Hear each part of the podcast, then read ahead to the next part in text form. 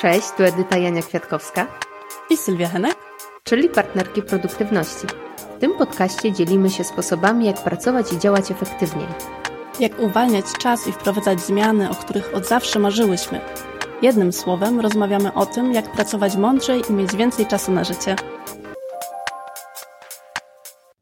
Dzień dobry. Dzień dobry. Tym razem słyszycie inny głos. Jest z nami Magdalena Kochmańska, właścicielka studia tańca Sabrosa Dance Studio, trenerka mentalna w sporcie. I dzisiaj Magda będzie mi towarzyszyła w rozmowie na temat motywacji.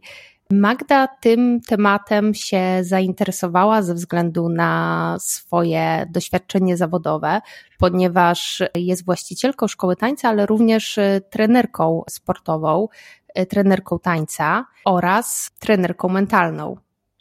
Tak, zgadza się. Wszystko to się zgadza.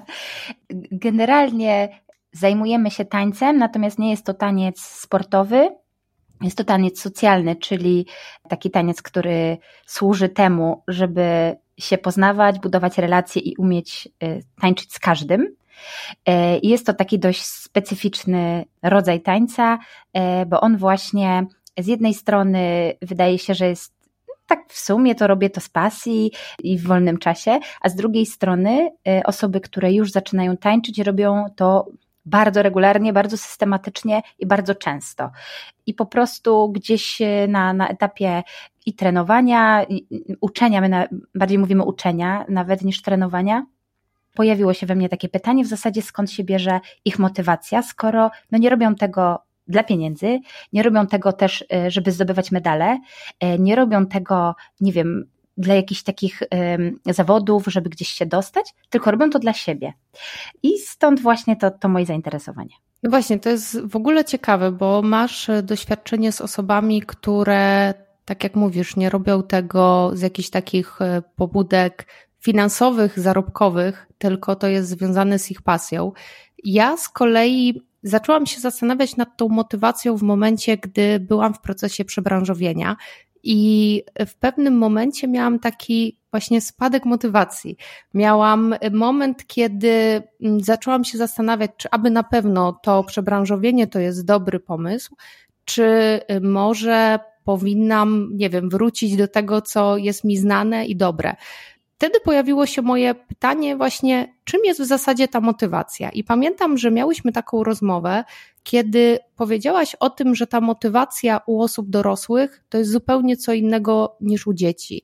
I że ta motywacja u dzieci jest taka naturalna i instynktowna. Natomiast my nie jesteśmy w stanie osiągnąć tego rezultatu. To znaczy tak, tutaj trochę sprostuję, bo jesteśmy jakby w stanie, natomiast y, nasze mm, podejście do motywacji i taki ten mit y, bierze się z tego, że przynajmniej ja się z tym spotkałam, że jest coś takiego jak motywacja wewnętrzna i to jest ta dobra motywacja i zewnętrzna, ta zła. Tutaj robię cudzysłów. No i w zasadzie jakby drążąc w tym, i, i tak naprawdę na etapie jakby studiów, to wszystko to zostało jakby trochę od, odczarowane. I tutaj tak bym to, chciała to trochę poukładać. Czyli czym jest w ogóle motywacja? I tutaj teorii jest bardzo dużo. Natomiast to, co w zasadzie łączy te rzeczy i co myślę, że też będzie bliskie większości z nas, to to, że to jest taka siła napędowa. Natomiast ta siła napędowa, ona musi mieć swój kierunek, e, musi być gdzieś określona w czasie, musi dążyć do czegoś, musi mieć swoje natężenie. Ale ta motywacja czy ta siła ulega zmianom. Ona y, nie jest jakby taka równa. To nie jest równa linia, to, to jest tak jak siła. Ona nie, nie, nie jedzie tak prosto, y, tylko ma takie górki dołki, górki dołki. Więc w zasadzie podlega bardzo różnym czynnikom. I są to czynniki zewnętrzne, i są to czynniki wewnętrzne. I teraz ja sobie pomyślałam, że nie wiem, czy to będzie takie, takie super intuicyjne i proste, ale pomyślałam, że możemy powiedzieć tak, że źródła motywacji naszej są zewnętrzne i wewnętrzne. Źródła, czyli e, motywacja, źródła mojej motywacji wewnętrznej to jest właśnie pasja, zaangażowanie, spełnienie jakiejś potrzeby, a źródła zewnętrzne to może być publiczność, to może być, nie wiem, nawet pogoda, to może być drużyna, to może być rodzina, i to są źródła, stąd możemy brać. E, natomiast jeśli chodzi o typy motywacji, e, to mamy coś takiego jak amotywacja, czyli to nie jest jakby brak motywacji, tylko to jest taka motywacja na zasadzie robię, bo robię. Robię, bo tak jak trochę na taśmie, nie? Robię, bo robię, po prostu, nie zastanawiam się. to jest takie automatyczne działanie? Tak. Takie tak. Bez, bez jakiejś przemyślenia, bez jakiejś głębi. Tak, to jest amotywacja, e, czyli właśnie takie po prostu robię. E, jest motywacja wewnętrzna, ta u nas określana jako ta dobra, super idealna. Nazywamy ją też autoteliczna, ona jest oparta na ja jakby. Natomiast to, co ważne, żeby pamiętać, to, to chodzi o to, że ta motywacja bierze swoje źródło i bierze swój efekt jakby w czynności. Czyli to tak, jakbyśmy na przykład tak jak ty opowiadasz o tym przygotowaniu do zmiany pracy. Tak. To tak jak gdybyś cały czas czerpała siłę do tego, żeby się przebranżawiać z samego faktu przebranżawiania. I dlatego ona jest tak trudna w osiągnięciu, no bo to z założenia ona powinna być właśnie taka. Czyli czysta przyjemność i, i czerpanie jakiejś takiej siły z samego faktu robienia czegoś. To może mieć związek, albo też, też mm, jest gdzieś związane z takim flow, nie? Czyli jak wpadamy we flow, to właśnie tak się dzieje, że robimy coś z czystą przyjemnością. I e, ja mówiłam o tym w kontekście dzieci, bo e, jak zapyta się na przykład jakieś dziecko, e, które, dajmy na to uprawia sport, nie wiem, gra w tenisa albo w piłkę nożną, dlaczego to robi, to, to dla niego oczywiste będzie, że bo lubi kopać w piłkę. Czyli właśnie to chodzi o tą czynność. On po prostu lubi tą czynność. Samą w sobie. Samą w sobie. Natomiast motywacja zewnętrzna, którą ja bym bardzo chciała odczarować, jest też dobra, bo każda motywacja jest dobra, po prostu. I ta zewnętrzna to będzie już wszystko inne, czyli na przykład chęć y, wygrania, chęć schudnięcia, chęć y, tego, żeby, nie wiem, rodzice byli z nas dumni, chęć dostania się gdzieś na studia. W zasadzie wszystko to, co wychodzi poza obszar tego samego fanu, czy też frajdy z, y, czerpanej z jakiejś aktywności. Czyli w zasadzie cała reszta jest motywacją zewnętrzną. Więc mówienie o tym, że ona jest zła, stawiałoby nas w pozycji, że no to w zasadzie to jesteśmy na przegranej pozycji, nie? Bo bardzo często jest przecież tak, że robimy coś, bo nam zależy, bo chcemy być lepszym od kogoś, bo chcemy być lepszym od siebie i to nadal jest motywacja zewnętrzna. Dla mnie to był totalny szok, jak się o tym dowiedziałam, bo wydawało mi się, że właśnie to tak wygląda, że okej, okay, wewnętrzna, czyli ja, moja potrzeba, ja tutaj bym sobie chciała wygrać i tak dalej, to jest moja motywacja wewnętrzna, a zewnętrzna to by była taka, że mama mi każe. To jest w ogóle zabawne i myślę, że nie byłaś jedyną osobą, dla której to był szok, bo dla mnie to jest interesujące, bo to, co czytałam zawsze na temat motywacji, to było to rozróżnienie na tą zewnętrzną i wewnętrzną, i tak jak mówisz, właśnie ta zewnętrzna raczej była przedstawiana jako gorsza, a w tym momencie podoba mi się, że to odczarowujesz i że zrównujesz nam te dwa typy motywacji, bo rozumiem przez to, co mówisz, że ta zewnętrzna jest tak samo dobra jak ta wewnętrzna.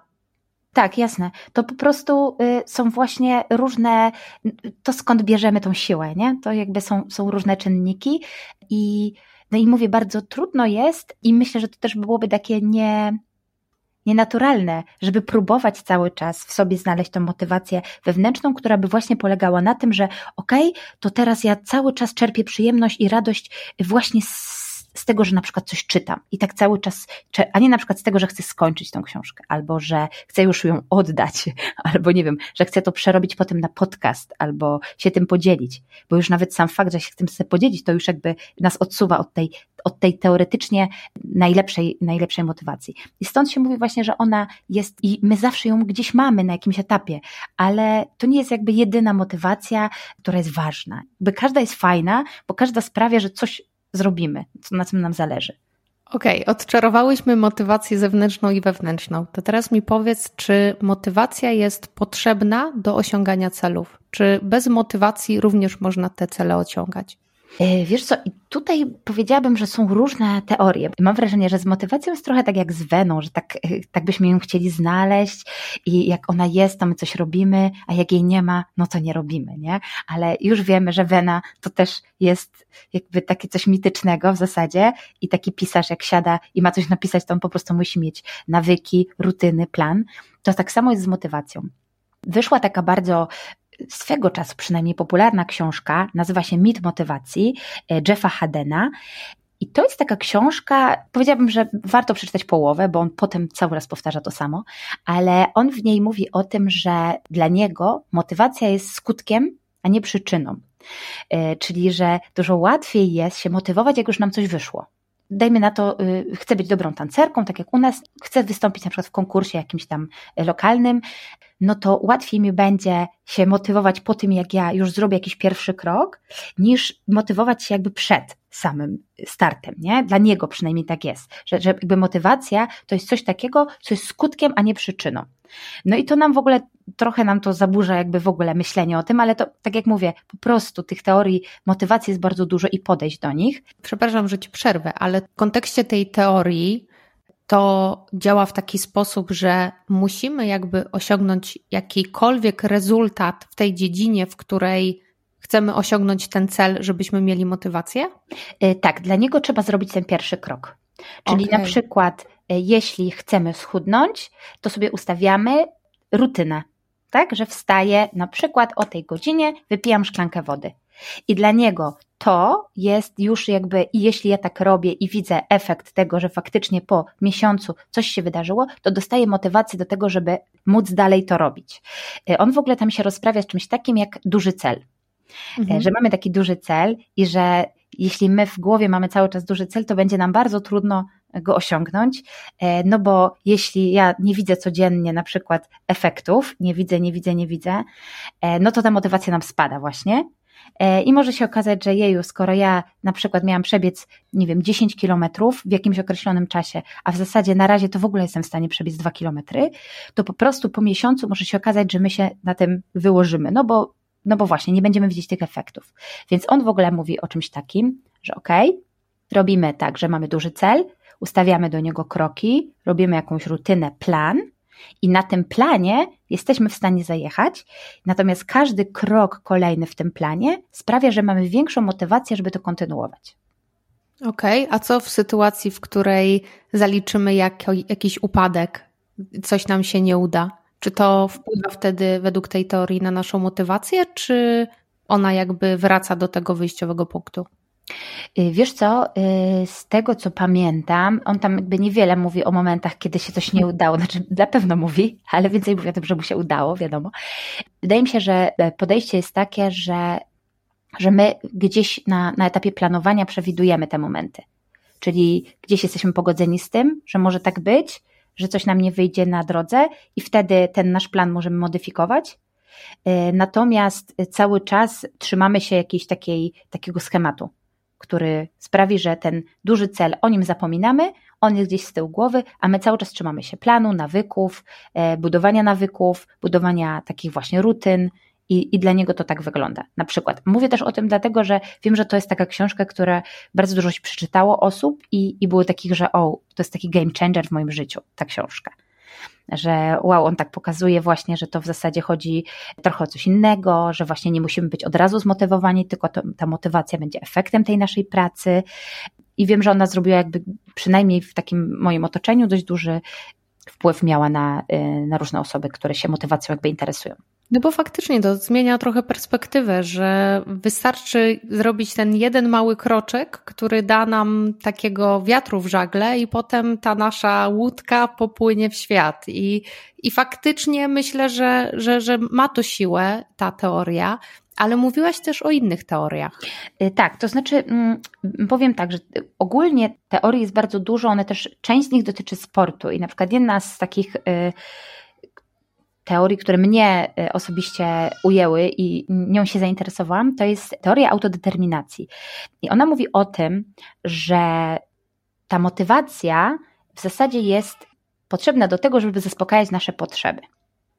I są takie trzy potrzeby, które każdy z nas, według y, autorów Ryana i Deci, y, które każdy z nas musi mieć zaopiekowane, żeby móc no, osiągnąć sukces albo właśnie w zasadzie osiągnąć sukces, czy sportowy, czy, czy życiowy. I dla niego te trzy rzeczy, jakby te trzy potrzeby, dla nich to jest potrzeba relacji, potrzeba kompetencji i trzecia potrzeba, czyli potrzeba autonomii. Według Ryana i Deci właśnie ludzie mają potrzebę rozwoju, ogólnie według nich, każdy z nas, ale to środowisko zewnętrzne często nam uniemożliwia to. I teraz, jeśli te trzy potrzeby będą spełnione, to my mamy szansę, jakby możliwości już do tego, żeby się rozwinąć w każdą stronę. I teraz potrzeba komunikacji, no to oczywiście chodzi o taki też klimat motywacyjny, o to, żeby mieć osoby wokół siebie, które nas wspierają, które nam dobrze życzą, które też tak jak my się czymś interesują. E, potrzeba e, kompetencji, czyli żebyśmy mieli wiedzę i narzędzia do tego, żeby móc się tym zająć, czym chcemy i, i w czym mamy potrzebę właśnie osiągnąć sukces albo się rozwinąć. E, I potrzeba autonomii, tak bardzo ważna u dzieci na przykład, e, czyli e, to, żeby się sprawdzać, żeby dać dzieciom możliwość sprawdzania się, ale to też dotyczy dorosłych, tak? Czyli taka autonomia i w pracy, i taka autonomia w różnych rzeczach, którymi się zajmujemy, żeby wiedzieć, że to my mamy moc sprawczą. I dla nich, jeśli te trzy potrzeby są zaspokojone, to my mamy jakby pole do tego, żeby osiągać różne rzeczy. Faktycznie to ze mną rezonuje, jak sobie myślę o tym moim początkowym przykładzie związanym z przebranżowieniem. To przede wszystkim, jak myślę o tej potrzebie relacji, gdybym nie miała bliskich osób, które mnie wspierają, gdybym nie zbudowała sobie takiego kręgu wsparcia, właśnie czy to poprzez program mentoringowy, czy udział w networkingach, to na pewno byłoby mi ciężej. Tak samo potem, jak myślę o tych dwóch dalszych potrzebach, szczególnie tej potrzebie autonomii, to też widzę jakby, że e, samo to, że realizowałam po kolei na przykład jakieś kursy, czy zdobywałam certyfikaty, to jest właśnie takie trochę potwierdzenie tego, że sama kreuję ten swój los, to swoje przebranżowienie, zdobywam odpowiednie e, kompetencje. I faktycznie, jak patrzę na tą swoją motywację przez ten pryzmat, to widzę, że w tym przypadku te trzy rzeczy miały miejsce, występowały i może to wpłynęło, że jakoś wytrwałam w tym wszystkim. E, tak, to jest w ogóle ta teoria samoukierunkowania, ona też e, jakby ma dwie nazwy, autodeterminacji i samoukierunkowania i w zasadzie myślę, że obie, nawet nazwy nam dużo mówią o tym, samoukierunkowanie, czyli że właśnie my gdzieś e, niezależnie trochę, czy zależni od środowiska zewnętrznego, bo to właśnie o to chodzi, żeby mieć takie możliwości, bo jeśli my tych możliwości nie mamy, no to tutaj trochę, trochę będzie ciężko, nie? Ale, ale że jednak to zależy od nas, ale mamy też do tego narzędzia, ale mamy też do tego ludzi. I jeśli chodzi o motywację, to bardzo dużo też mówi się w kontekście sportu, ale myślę sobie, że to jest w zasadzie uniwersalne, właśnie o takim dobrym klimacie motywacyjnym, czyli tym, żeby jeśli chodzi o sporty drużynowe, to żeby właśnie w drużynie był taki klimat, który jest wspierający, mamy trenera, który jest wspierający, wymagający, ale wspierający. Tutaj jest bardzo dużo modeli, które też o tym mówi, już takich stricte sportowych, to, to nawet nie będę do nich nawiązywać, ale. Yy, ale myślę sobie, że ten klimat motywacyjny, jeśli my go mamy e, i w nim funkcjonujemy, to nam jest dużo łatwiej tą motywację utrzymać w momencie, kiedy tego potrzebujemy. Tak bym powiedziała, bo wydaje mi się, że z motywacją też jest trochę tak, że my jej nie potrzebujemy cały czas, nie? Że y, ona nam jest potrzebna do tego, żeby zrobić konkretne działanie, ale jeśli ja myślę sobie o tym, że mam iść zrobić zupę, no to nie, nie potrzebuję się motywować do tego. No, no idę zrobić zupę, bo jak nie, to będę głodna, prawda? To jest jakby trochę na zasadzie robię, bo robię. Może nie sprawia mi jakiejś super przyjemności, ale też bym nie mówiła o tym, że do wszystkiego potrzebujemy motywacji. Motywacji potrzebujemy do tych rzeczy, które są dla nas ważne, które mają dla nas duże znaczenie i chcemy, i są dla nas wyzwaniem, tak bym powiedziała. To jest ciekawe, bo w zasadzie tak sobie właśnie pomyślałam w kontekście tego, co mówisz. Czy myślisz, że potrzebujemy tej motywacji przez cały czas, jak przechodzimy przez tą ścieżkę do, do wyznaczonego celu? Myślę, że nie, a, a to, co nam zastępuje tą motywację, to będzie plan, właśnie. Yy, czyli mamy coś takiego, że w momencie, kiedy jest, nie wiem, źle i bardzo nam się czegoś nie chce, to mamy zaplanowane drobne kroki, tak, na naszej, które mamy do zrobienia. Mamy zaplanowane, że jakby nam się tak bardzo na przykład na trening nie chciało iść, to dzwonimy do kogoś, żeby nas zmotywował, bo wiemy, że to będzie, e, to jest dla nas ważne, a wiemy, że może przyjść, nie wiem, deszcz, zima albo ładna pogoda i jednak ten trening nie jest naszym priorytetem. E, więc jakby z jednej strony zabezpieczamy się tym, że mamy taki backup nasz e, w postaci osób, do których możemy zadzwonić, w postaci na przykład karty motywacji. Możemy sobie takie karty motywacji sami stworzyć na zasadzie wypisać, dlaczego ten cel, tak, to, to, co jest jakby na końcu, jest dla nas ważne. Co, co się stanie, jeśli my tego nie zrobimy? No bo, bo być może się okaże, że nic się nie stanie, tak? I wtedy tutaj wracamy do punktu, że w zasadzie to nie potrzebujemy się motywować. Ale y, co na przykład daje to nam, co to daje innym, bo to jest bardzo ważne, że w przypadku takich dużych rzeczy y, dobrze jest to podpiąć z jednej strony pod wartości, o których miałyście odcinek, a, a z drugiej strony pod taką trochę społeczną odpowiedzialność, że, że na przykład to, że gram w piłkę, nie, że chcę zostać piłkarzem, to jest ważne dlatego, na przykład z jednej strony, że nie wiem, że pomogę rodzinie, na przykład finansowo, to może być jakby, jakby taki dla nas powód, e, albo to, że nie wiem, będę, będę mógł e, pomóc rozwijać się innym piłkarzom, którzy teraz są młodzi, a kiedyś będą tam, gdzie ja, e, przyczynię się, nie wiem, do tego, że nasze miasto będzie znane, że jakby, żeby to sobie rozbijać na takie rzeczy, które mają dużą wartość taką społeczną, bo to też sprawia, że jak zaglądamy do takich rzeczy, no to potem to jest takie, okej, okay, to jest ważne, to, jest, to faktycznie jest ważne i robię to po prostu. I takie karty motywacji, mówię, to sobie można zrobić samemu na zasadzie zadawania sobie pytań. Tych pytań jest sporo, ja mogę je gdzieś y, wypisać, wiem, że w jakichś materiałach ewentualnie dodatkowych. Natomiast to jest coś takiego fajnego, co, co sprawia, że właśnie jak tej motywacji nie potrzebujemy albo nam brakuje, to się do tego odnosimy.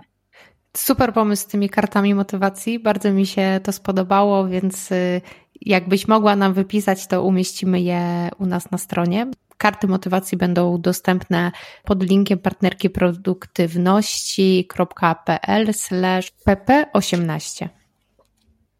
To wróćmy jeszcze do tego pytania, które y, zapoczątkowało nam ten wątek, czyli czy motywacja jest potrzebna, aby osiągać cele? I tak, i nie.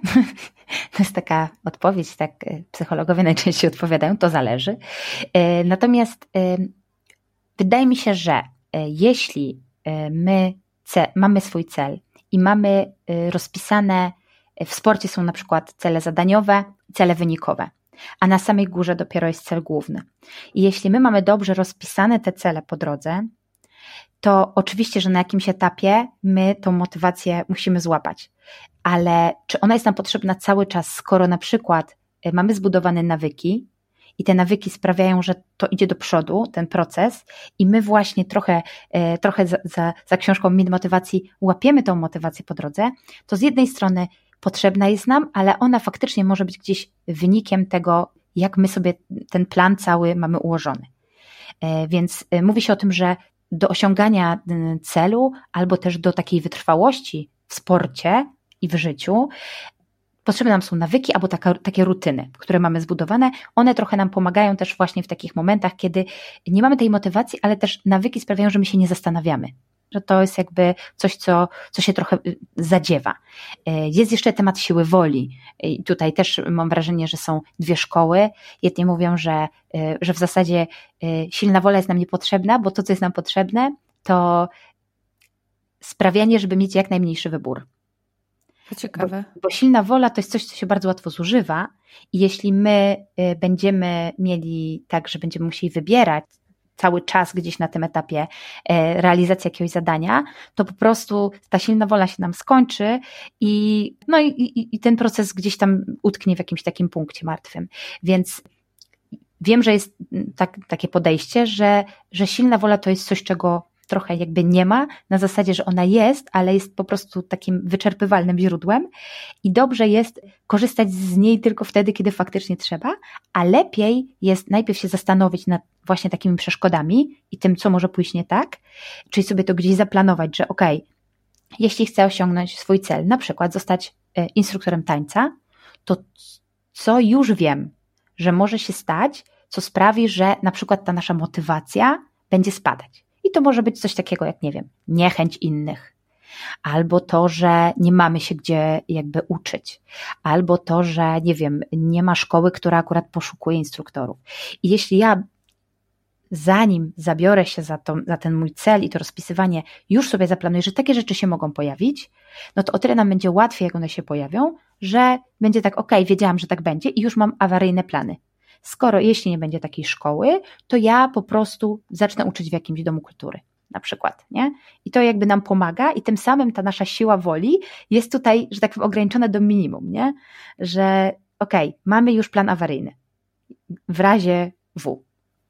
Podobają mi się te wnioski, bo te wnioski w zasadzie, e, popraw mnie, jeżeli się mylę, ale prowadzą mnie do takiego przemyślenia, że motywacja jest fajna i pomaga nam na co dzień w realizacji tego celu, ale my jesteśmy sobie w stanie całkowicie bez niej poradzić, jeżeli dobrze zaplanujemy nasze działania, zastanowimy się nad ryzykami, które mogą się pojawić po drodze, zrobimy sobie jakiś taki plan ratunkowy na, na tą okoliczność. I to jest dla mnie, powiem szczerze, taka dość y, odświeżająca myśl, i zupełnie zmiana perspektywy, ponieważ ja, jak myślałam o celach, myślałam o jakichś takich rzeczach, które są do zrealizowania, to zawsze miałam w głowie, że ważna jest ta motywacja, że bez motywacji to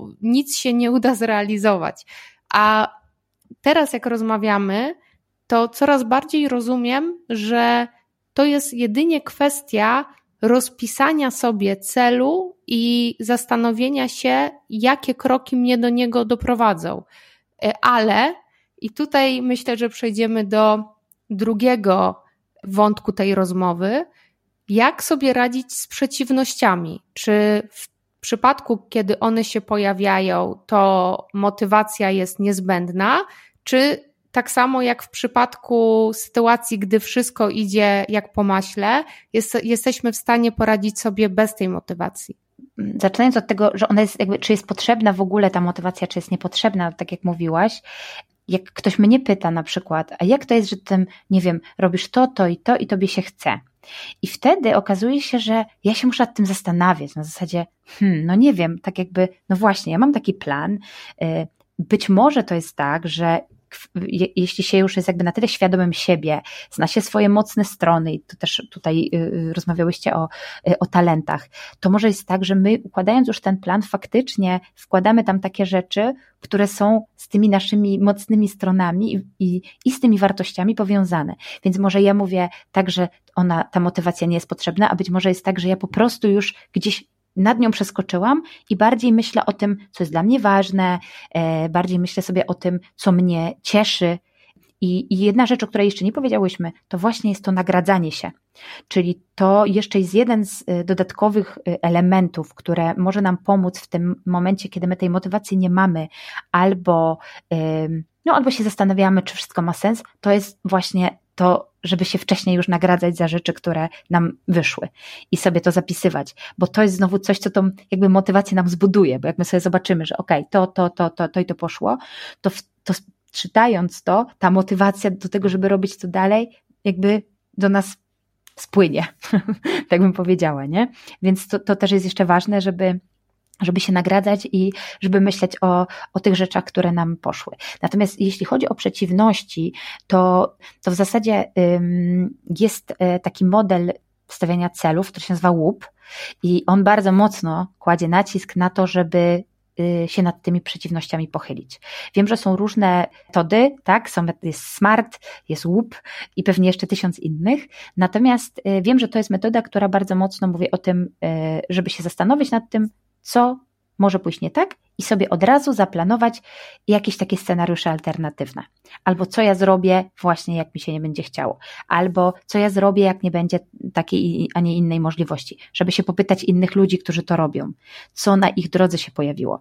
To, co mówi um, Jeff Hayden e, w micie motywacji, to jest też to, że on na przykład mówi o tym, że bardzo ważne jest, żeby znaleźć sobie mistrza w danej dziedzinie i żeby się porównywać, czyli nie, żeby się nie porównywać do innych, on właśnie mówi o tym, że nie, nie, nie, że porównujmy się do innych, ale już do mistrzów na takiej zasadzie, żeby z nich jak najwięcej czerpać informacji od nich. Czyli właśnie, gdzie się może pojawić jakiś problem, albo nie wiem, co na ich drodze wystąpiło, co nie wiem, sprawiło, że, że zrobili taki, a nie inny krok w tą, a nie inną stronę na przykład, e, co sprawiło, że osiągnęli sukces, albo co sprawiło, że się wycofali z czegoś, że żeby docenić jednak właśnie otoczenie i to, żeby nie starać się robić wszystkiego samemu, odkrywać jakby świat na nowo, tylko czerpać informacje od ludzi, których my bardzo podziwiamy.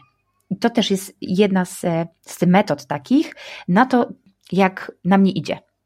Nie? Żeby się popytać innych, co oni robili w takiej sytuacji.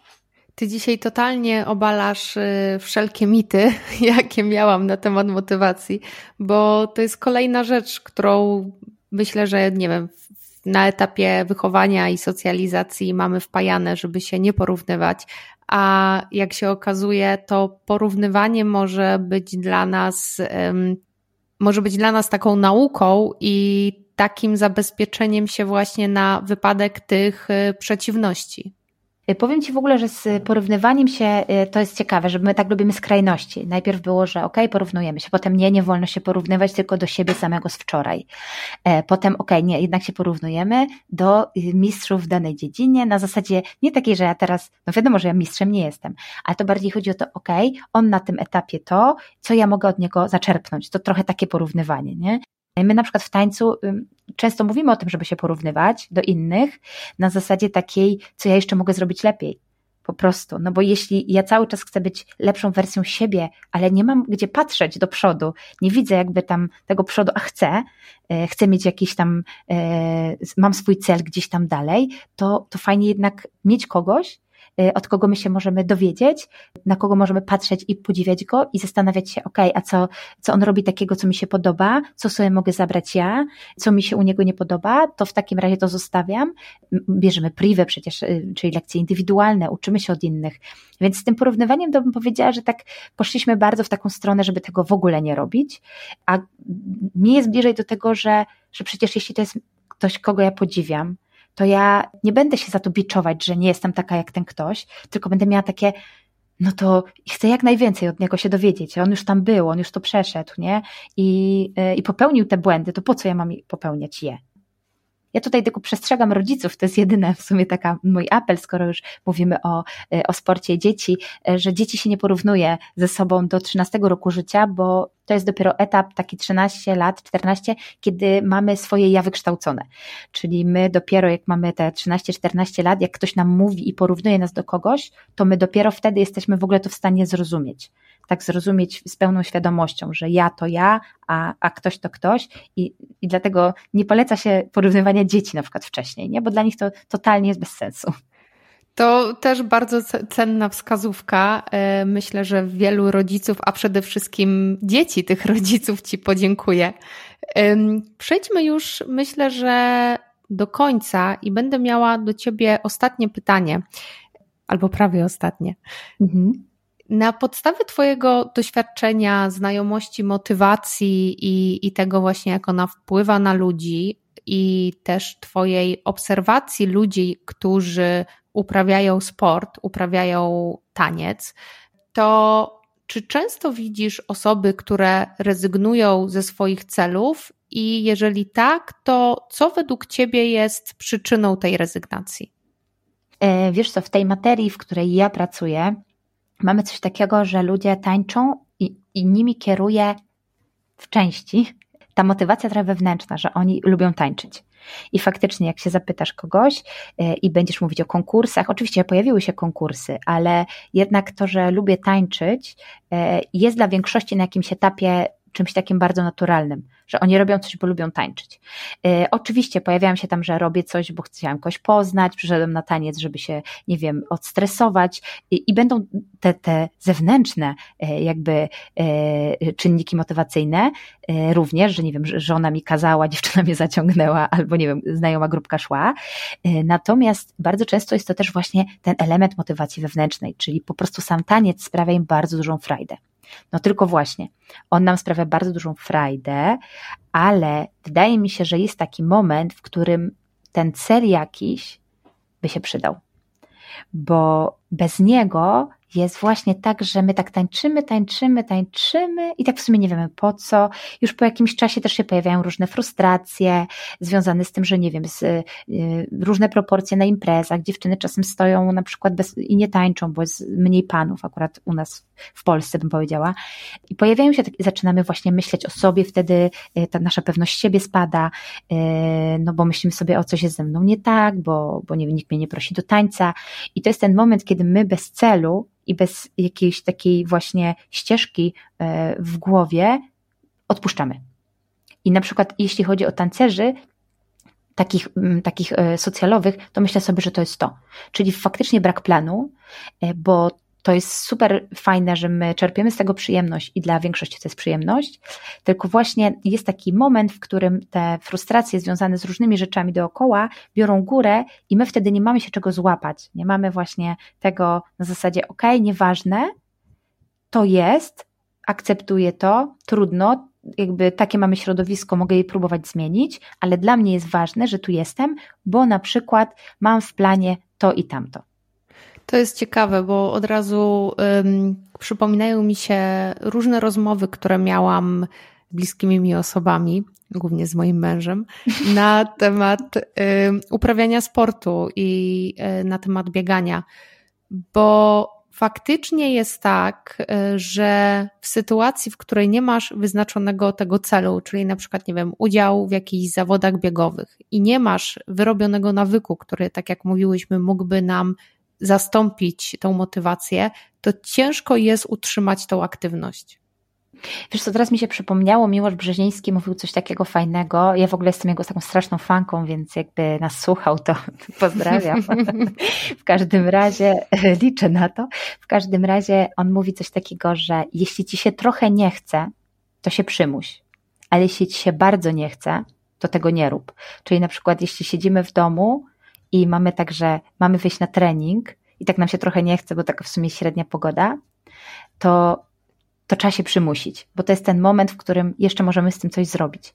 Ale jeśli nam się już tak bardzo nie chce, to już lepiej odpocząć, odpuścić i nie mieć wyrzutów sumienia, nie robić sobie jakby biczowania, po prostu stwierdzić, ok, to nie był mój dzień, zrobię to jutro. I to też jest, y, uważam, takie fajne i, i też myślę, że te plany, te nawyki, te rutyny, też sobie tak bardzo lubimy wszystko szufladkować i mieć wszystko tak ładnie poukładane, a potem przychodzi życie i właśnie najczęściej przechodzi taki huragan i nam to wszystko rozsypuje. I wtedy jest takie, o nie, to już lepiej nic nie zrobię, nie? To jest, wiem, że on o tym opowiadał w jednym ze swoich też chyba podcastów i do mnie to super jakby trafia, nie? że faktycznie jeśli tylko trochę mży, to jeszcze pójdę pobiegać, ale jak już bardzo pada, no to nie będę robić jakby czegoś wbrew sobie już tak totalnie.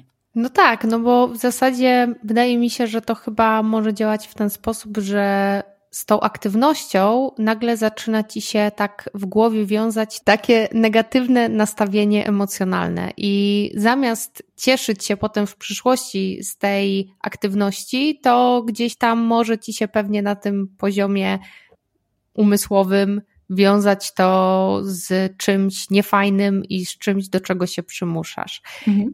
Mam pytanie ostatnie, już, już ostatnie, ostatnie. Tak jakbyś miała powiedzieć jakąś taką wskazówkę dotyczącą motywacji, coś, z czym chciałabyś zostawić słuchaczy dzisiejszego odcinka, jakieś takie przesłanie, to co by to było? Oj, teraz tak na koniec. Chyba to właśnie, że, mm, że motywacja, ja, ja nie obalam, że jej nie ma. Tylko uważam, że nie ma co za dużo nad tym myśleć e, i się zastanawiać, co mnie motywuje e, i, i wypisywać tego, bo to jest trochę tak, że to będą różne rzeczy i więcej czasu nam zejdzie na zastanawianiu się, co to jest, niż nad tym, żeby to faktycznie robić. I nie przywiązywałabym po prostu do tego takiej dużej wagi e, na zasadzie, czy to jest motywacja wewnętrzna, czy zewnętrzna, y, jaka to jest, czy dobra, czy zła, bo przecież jak chcę wygrać, no to to już jest taka zła. Y, więc trochę bym po prostu odeszła od, od takiego podejścia bardzo, y, no takiego matematycznego, nie, że to motywacja to jest to i to, tylko myślała bardziej o tym, co nam przynosi frajdę, bo jednak to, co się przewija przez całą psychologię sportu, przynajmniej psychologię sportu pozytywnego, w, którym, w której ja jestem, to jest to, że najważniejsza to jest radość z tego, co robimy.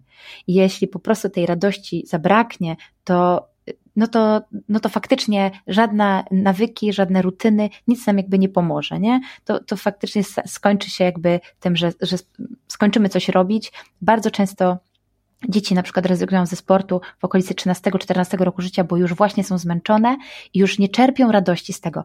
Więc żeby sobie to, co ja, z czym ja bym Was chciała zostawić, to żebyście się zastanowili, po co to robicie, to co robicie, znaczy to, co chcecie zrobić, po co robię to, co robię i jaki mam z tego fan. Wracać do tego, dlaczego zaczęłam tańczyć, na przykład jeśli tańczysz, albo dlaczego myślałam o tym, żeby się przebranżowić, tak? Żeby wracać do takiego źródła początku, bo to jest coś, o czym my zapominamy, a tak naprawdę to to, to nas niesie, to jest ta nasza motywacja, tak? Od tego się zaczęło. My po po drodze o tym zapominamy, więc żeby skupić się na, na tym, żeby mieć fan po prostu z tych rzeczy, z których jesteśmy w stanie go czerpać.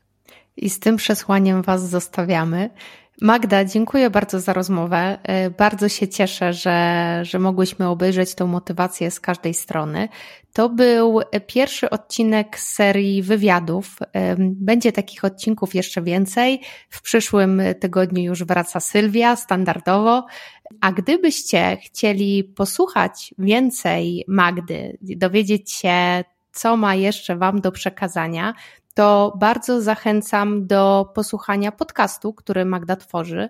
Tytułem e, Tanecznik Podcast. Znajdziecie go na każdej popularnej platformie. Znajdziecie zarówno Magdę, jak i Tanecznik na e, Instagramie, Albo możecie spotkać Magdę osobiście w studiu tańca Sabrosa Den Studio w Krakowie. To ja dziękuję bardzo za zaproszenie dziewczyny. No ja oczywiście słucham partnerek produktywności regularnie. Cieszę się, że te odcinki są krótkie, nie wiem jak ten wyjdzie. Natomiast mam też nadzieję, że nie zaburzyłam tutaj, nie zburzyłam wszystkich murów i nie zostanę jakby, jakby prawda, obrzucona tu w, w domu mym e, czymś e, za to, że jednak mówię o tej motywacji, e, także ona jest, ale trochę jej nie ma uważam, że każdy sobie to pewnie po swojemu y, może ponazywać. Ja oczywiście odsyłam do, do, do literatury, ale tak jak mówię, no, wystarczą trzy y, randomowe książki i w każdej będzie już trochę coś innego. Także to na moje usprawiedliwienie. Myślę, że wszyscy będą mieli bardzo pozytywne wrażenie po dzisiejszym odcinku, bo może trochę obaliłaś kilka mitów, ale w taki zdrowy sposób pokazałaś inną perspektywę. Dziękujemy Wam za ten odcinek. Niezmiennie zapraszamy Was na naszego Instagrama, e, również na Facebooka. E, jeżeli macie ochotę, możecie zostawić ocenę tego podcastu na platformie, na której nas słuchacie. A tymczasem miłego dnia i do usłyszenia. Cześć. Pa pa.